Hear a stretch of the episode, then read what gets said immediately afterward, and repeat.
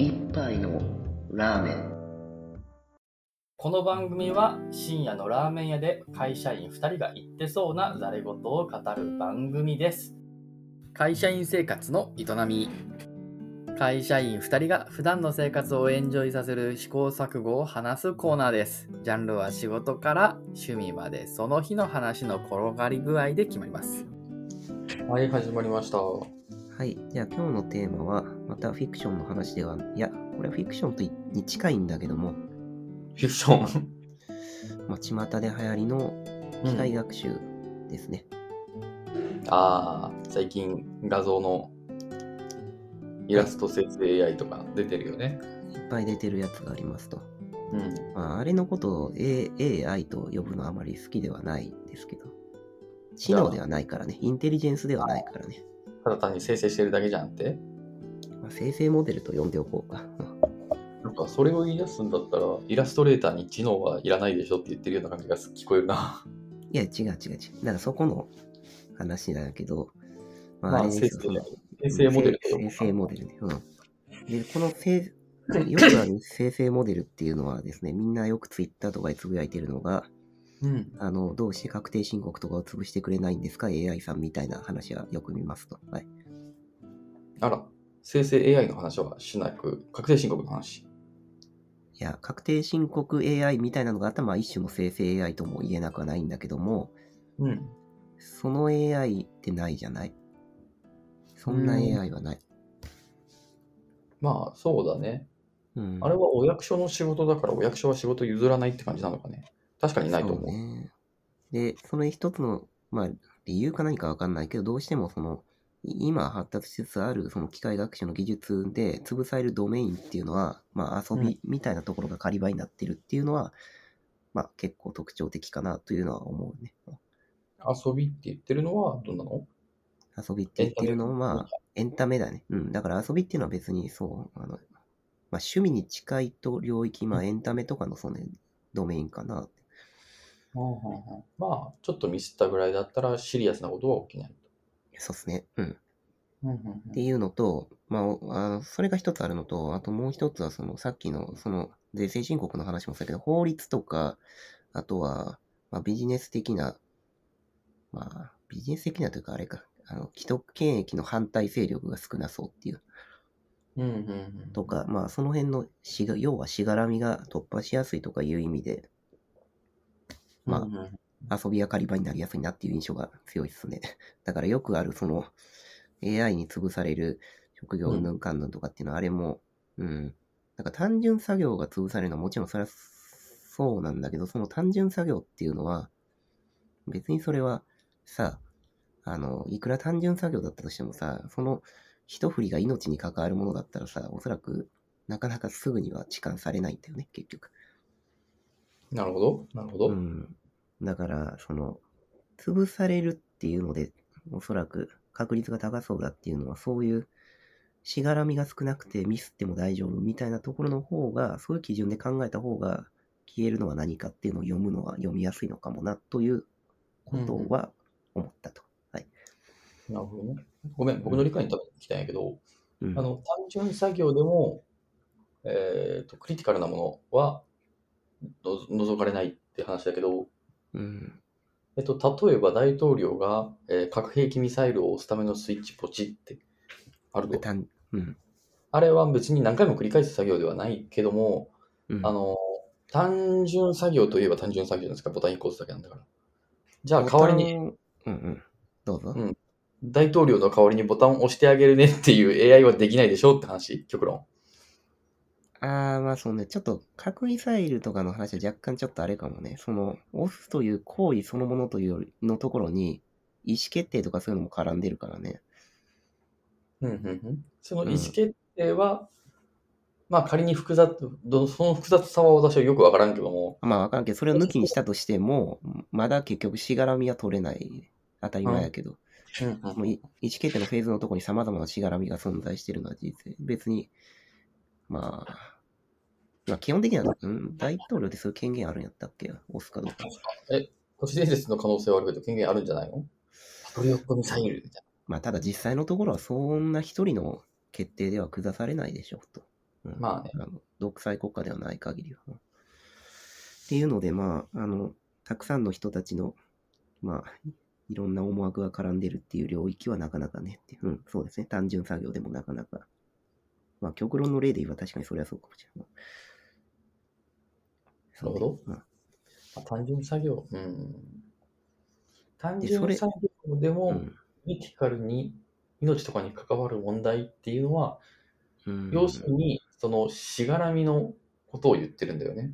そうだね。法律や、うんまあ、責任の所在とか、うん。だから技術的な問題というよりかはね、うん命に関わるっていうのを別の言い方をすると、いろんな意思決定が必要になる。だと思うんだけど。うん、近いかもね。うんうん。な気がするので、うん。まあ、あの、命に関わらなくても単に既得権益がうるさい場合は潰せないけどね。許せないよね。うん、うんそうなんですよ。これいい技術なんです。導入してくれませんかって。いやー、それはですね、それを導入すると、ちょっとうちが潰されかねないんで、みたいな、そういう、そういうやつもありますからね。うん。いや、だから例えばの言う、これはだから命に関わる問題じゃないんやけど、例えば、新車仏閣ってすごいアナログじゃない？うん。でさ、だいこれ法律があるかどうかはまああんまり知らないんだけど、そのあの新車仏閣の中でどこまでじゃあデジタル化していいかとかって結構全然できてないじゃない？まあ当たり前やけど。例えば、えっ、と、お賽銭。まあ典型的なとこは多分それで、このお賽銭行為っていうのを例えば、まあ、まあ、これはちょっと AI の話と外れちゃうかもしれないけど、まあ、うん、デジタル化できるよねって。確か、新橋の愛宕神社はしてるよね。そうそうそう確かに、ちょっとやってる。そう。だけどやっぱ広、全然広まらんじゃん。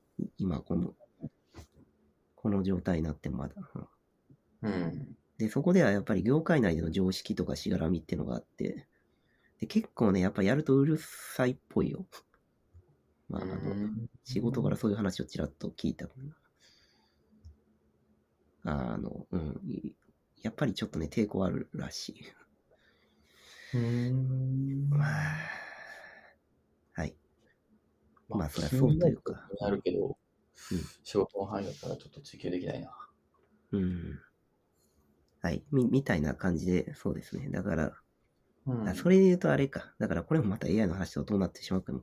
あの、大型ショッピングモールが来るときの、その地元の商店を守れるかどうかとかっていうのも結構これもともと法律があったりとかした場合もあるからね。だからする場合もあったからね。うん、昔は。なるほどね。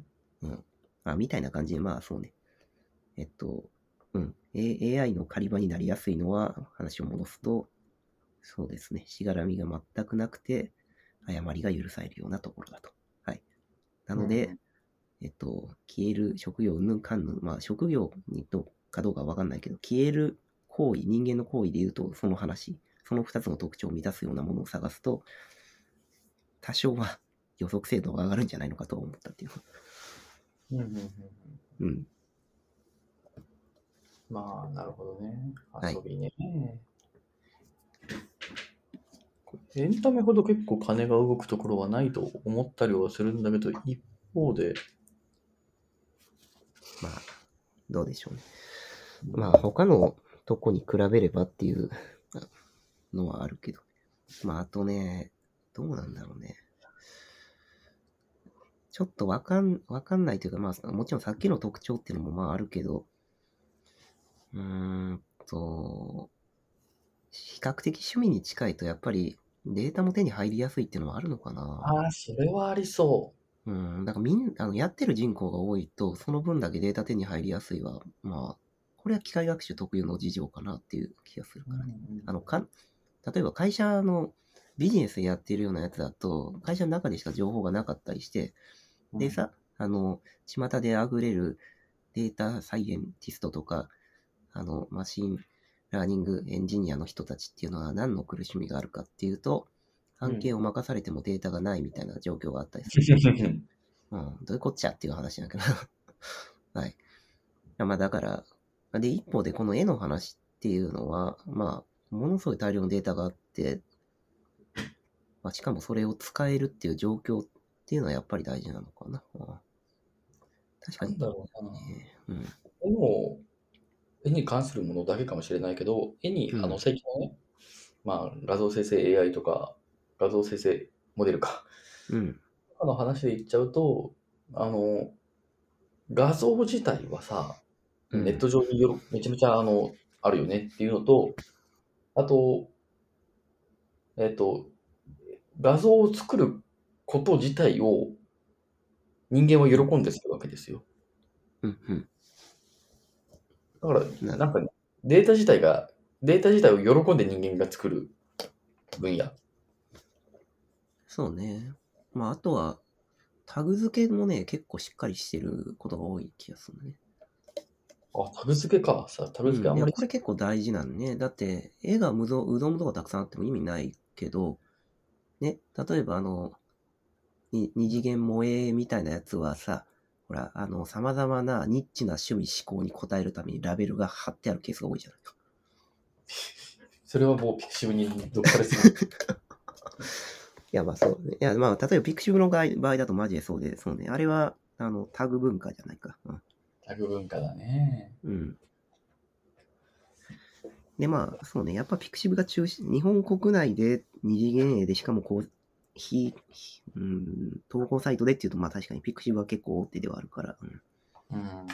まあ実際あれですよ、あの、件の NovelAI っていうのも、あの、その pixiv をから、あの、第三者サイトを経由しているとかいう話も、そこからデータが来ているという話もありますけど。そうなの？うん。いや、あなんかピ、 pixiv、これ、えっ、と、なんか、 NovelAI とかで今流行ってるやつ言われてるさ、なんかその、い違法サイトかなんか、無うん無断転載するサイトもデータを使ってるとか言ってなんか問題視されて、ね、そこのサイトが確かピクシブのデータをひ勝手に引っ張ってるだなんだとかいう話がああ、そういうことね。はいはいはいはい。まあ、それは置いといてだな。はい。あの、はい。あの、タグ付け、あの、アノテーション、だき基本的にはでも機械学習っていうのは教科あり学習ってやつなので、まあ、対応するデータとそのデータが何であるかっていうラベルはやっぱりね、欲しいとこで。てか、出ないとジェネレーション、生成系のやつもね、やっぱりラベルがあった方がね、あの、強力ですよ。あの、強力というか、学習の精度上がるよ、当然。うんうんあの、いろんなデータを使った方が一つの目的、元々の目的を達成するときに対しての精度が上がるっていうのは、まあ、機械学習があるあるというか、まあ、直感的にもそらそうやろっていう話だけうんど。うん。なるほどね。そうね。だから、無造作にただ絵が置いてあるだけじゃ多分ダメなんだろうね。うんうんうん。でそれが一箇所に集まってる、まあ、ピクシブみたいなところがある。それがあるうんか条件というか、まあ、データベースですね。データベースですか。データベースのデータレイクと言った方がいいのか、まあ、まあ、はい、そうですね。そういうのがあると余計侵略されやすいっていう、あの、囲碁とか将棋の棋譜にしてもさ、それあったわけじゃない。うんうんあれとかすげえフォーそうフォーマットがしっかりしてるやつがあったわけでしょ？山のように。うんで、みんなアクセサブルだったわけでしょ？それに対して。でも別に寄付一個一個になんか、あの、非公開で権利がかかってるわけじゃなかったからね。ああ、だから、そうね。もう一個条件加えるとしたらあれか。オープンデータが手に入りやすい。しかも大量にってのはまあ当たり前やけど、特徴なのか。そういったエンターテインメント分野はうん。されがち。そうね。だから次、次どうなるかで言うと、でもまあ冷静に、普通に考えれば、だから絵が、絵が消えたら次は、あれか、ノベルとか、音楽系が、っていう気はするよね。うーん。だからこれからま、ますますクリエイティブ系がし死んでしまうというか、いや別に死んでるわけじゃない。だから、あの、今ある機械学習のモデルにしても、その生成モデルを使いこなして、新しくもっといいものを作ればいいだけだから。まあ、厳しい、厳しいのか難しいのは分かってるけど。まあ、個性は消えていくだろうな。個性消えんのかねどうなんだろ新しい個性が生まれるのかな。う。うん。僕はそっちかなと。だってさ、結局事実、さ、将棋に関しては、その、将棋の強い世代っていうのは、その、将棋 AI を学習することによって強くなってるわけでしょ？でもそれはさうん、家庭を教えてくれてるじゃない？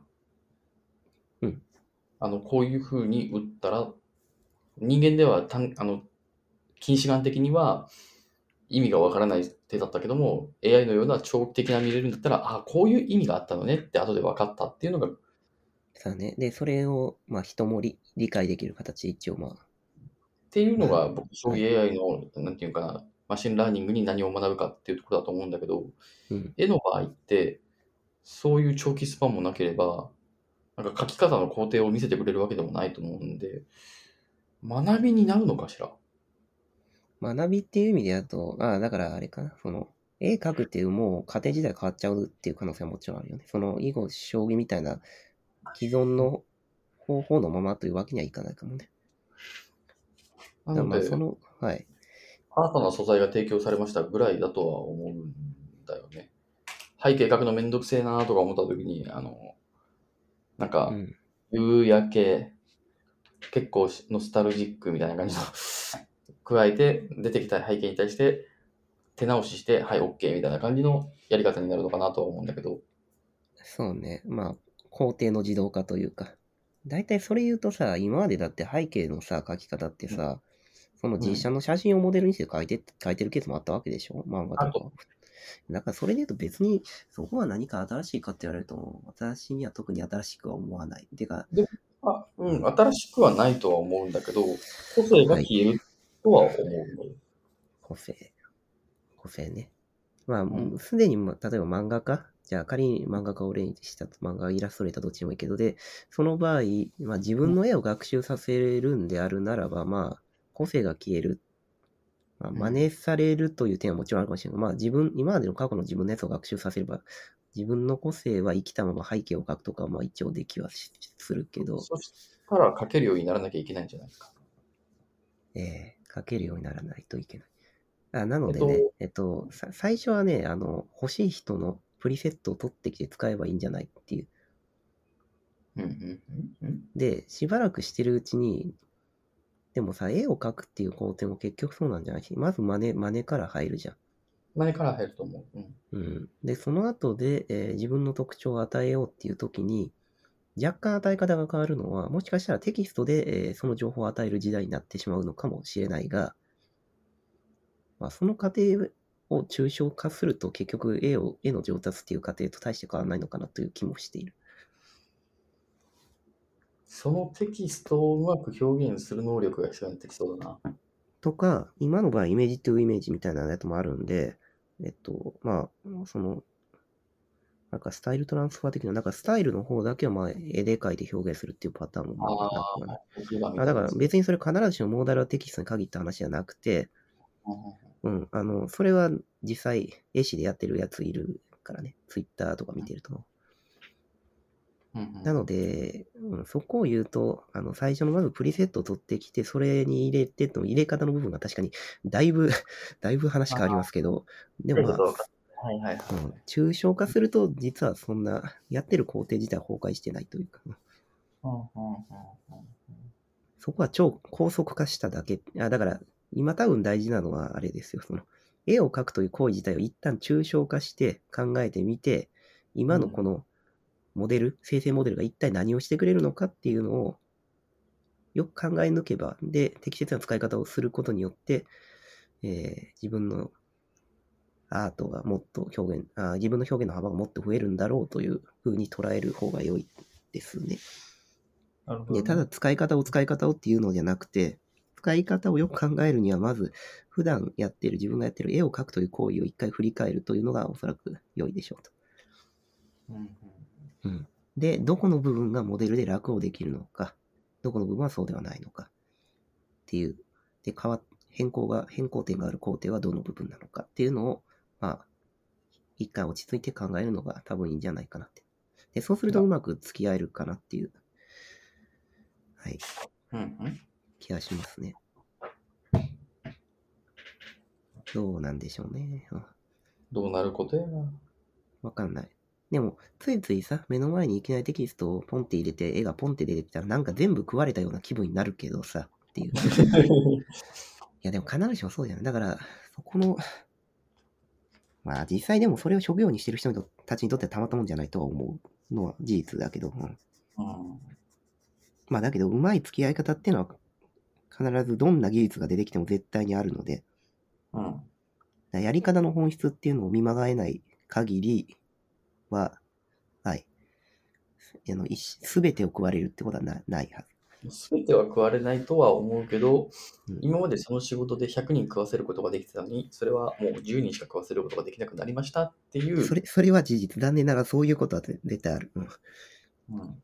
けど、さっき言った話で言うと、その絵を描くっていう工程そのものを見直して、えー自動化できる部分は、その生成モデルで楽して自動化みたいな話でやると、まあでもそうなると多分、絵そのものを完成する時1枚あたりの時間が短くなるんだよね、要は。多分ね。うん、あの自分の思いを乗せてっていうところも含めてね。うんうん。まあだから次に要求されるのはその自分の思いの部分になるのかね。かね。いかに熱い思いで描けるかっていうところかな。あの、あれですよ。こう、どんだけ絵絵に対してのリビドーが強いかっていう。あと、あの、場外乱闘が始まると思う。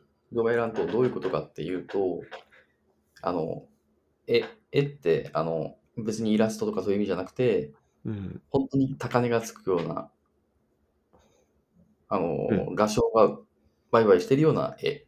うんあれって何に価値があるのかって言ったら、絵そのものに価値があるっちゃ価値があるんだけど、うん。その絵が描かれた背景がかなり重視されてて、そうね。あの、こういう状況で彼はこういうふうに描いたから意味があるみたいなとか、このこの時代、カドミウムっていうのはあんまり使えなくて、黄色が弱かったんだけども、その代わりにこういう画材を使うことで、この風合いを出したみたいな。うんそんな感じで、あの、時代背景とか、その日イラスト描いた人のバックグラウンドっていうのを結構重視されると。同じように、あの、AI でやるんだったら、あの、AI、AI というか、まあ、生成モデルでやるんだったら、その生成モデルを使ったときに、こいつはどういう背景でこういうものを書いたのかとか、なんか場外乱闘が始まったような気がします。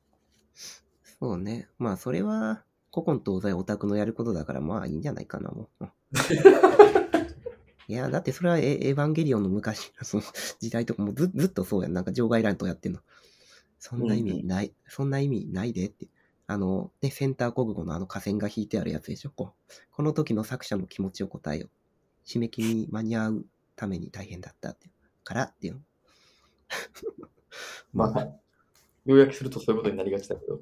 あ、でもね、まあそうね。だから、そこをうまくできる人の方が、だからそうね、あの、アウトプットそのものではなくて、過程を含めたところ、うんそれまたはもしかして本人そのもののプロデュースっていうところも含めてが、まあ、より、だからより現代アートっぽくなっていくというか、まあ、そうね。あ、そうだと思います。結論そこです。より現代アートっぽくなっていくんだろうなと思うっていう。そうね。過程と本人の、あの、属性、コンなコンテキストの部分が効いてくると。うん。まあ、しばらくするとアートをもっと進化するともうそうなっちゃうもん。だから、あの、あれだよ。なんかね、印鑑みたいなのが押してあったとしたら、その、もともとの印鑑っていうのはさ、えあの、風景画とか押してあるじゃない？あの、昔の江戸時代の絵とかさ。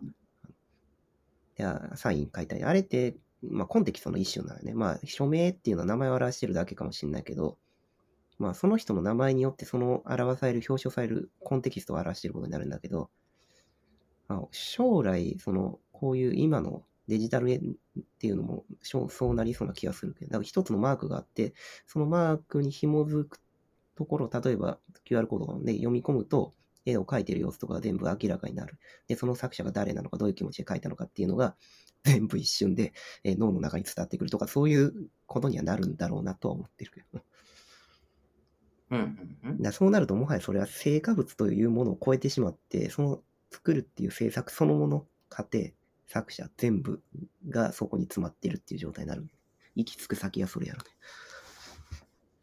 あら、SF の話になっちゃったわ。あ、まあ最後はね。うん。いやでもそれの第一歩っていうか、だから署名っていうのはそういうことだからね。コンテキストを表してる。単純に名前を書いてる。あの、識別詞としてもともとは多分使ってたんだろうけどね。うんはい。難しくなってきた。そうね、なんか若干ちょっとあれやけど。うん。でもさ、それあるじゃん、そういうのなんか。あの、絵買った、まだないか。だから絵買った時に、その絵のとこにコードがついてあって URL。で、叩くとなんか例えば YouTube の動画が出て、この絵はこうやって作りましたみたいなって、なんかありそうだけどね。すでにありそうだけど、ある程度。うん。で、そこの URL のとこも含めてが、あの、成果物やでっていう、成果物っていうか、あの、アートですせっていう。でうん、あの、その URL のところが、はい、あれですよ。えー NFT が出てくるんですね。はい。出たはい。ね、相性良さそうでしょ？これだとイメージしやすいでしょ？具体的な。さっきの、あの、制作過程も含めて一つのアートだって言われる、一つの形として、そういうものがおそらくあるでしょうと。はい。ー。うん。まあ、またはその、あれですよ。その動画の中に映っている鉛筆、鉛筆に価値があるとかそういうことを言い出すんですよ。言い出しそう。言い出しそうでしょ？あの、削りカスとかが、うん あの、もちろんそのアーティストがすごい人だった場合はね。うんだってアインシュタインの脳みそだってあの、細切れにしてみんな保管してんだからね。よくわからんけどね。などうなんだろうね。うん、あれ意味があるのかって言われると、なんか正直、その、生生理科学的に果たして意味があるのかかなり怪しいと思うけど。あんな細切れにして。うんまあ、みたいな。だあれも一種の、あれよ、NFT みたいなもんやから、もはやもう。いや、なんか言ったら悪いけど、かなり雑。うんだってあれでなんか解明できるとは到底思えないんだもん、あんな、みんながさ、細切れ持ってて。だって生異物でしょ、あれ。生物やな。生外符みたいなもん、なんかあの、聖なる。で、それと同じよ。だからそれが単にデジタライズされただけっていうのが、まあ今後の流れなの。だから絵を描くときに、まあどうなんでしょうね。もしアドバイスするとするならば、あの、アートそのものを作るのではなくて、そのアートの過程をどういうふうにして見せるかっていうところに頭を使えってのと、あとはその、絵を描くっていう根本的なその表現したいリビドを消して、その熱を、熱を絶やさぬようにっていう話かな。見たらわかるからね、大体無理、あのさ、無理やりダラダラ書いてんのか、それとも、ね、うん。よくある、あの、シリーズもので、あの、シリーズのワンシーズン目は面白いけど、ツーシーズン目何か出がらしのようなものを感じるって言われる。本当に非常によく。だから、やっぱりそのシーズン1とシーズン2でどうしてもっていうのは、やっぱりそこの表現したいっていうところの熱がね、熱量が絶対下がってるから。うん。はい。なので、はい。あの、熱量を忘れるなっていうのと、あの、表現の、表現っていうのはだから、絵、絵そのものではなくて、その過程を含めて、えー売り物にしていくっていうのを考えることによって、おそらくそこは、まあ、風穴というか、あ新しい職業っていう意味で、はい。まあ、確かにもはやそれは、イラストレーターとは言い難いかもしれないけどね、その時は。下ったものになるかな？うん。なんか何かまた別の職業の名前がついてそうだけど。うん。はい。そんな感じかな。あるいはイラストレーターの意味合いが変わるだけかもしれんけどな。か、かもしんない。うん。はい。はっていうそんな感感じなので、そんな感じですね。はい。じゃあ、終わり。はい。じ。終わり。はいはい。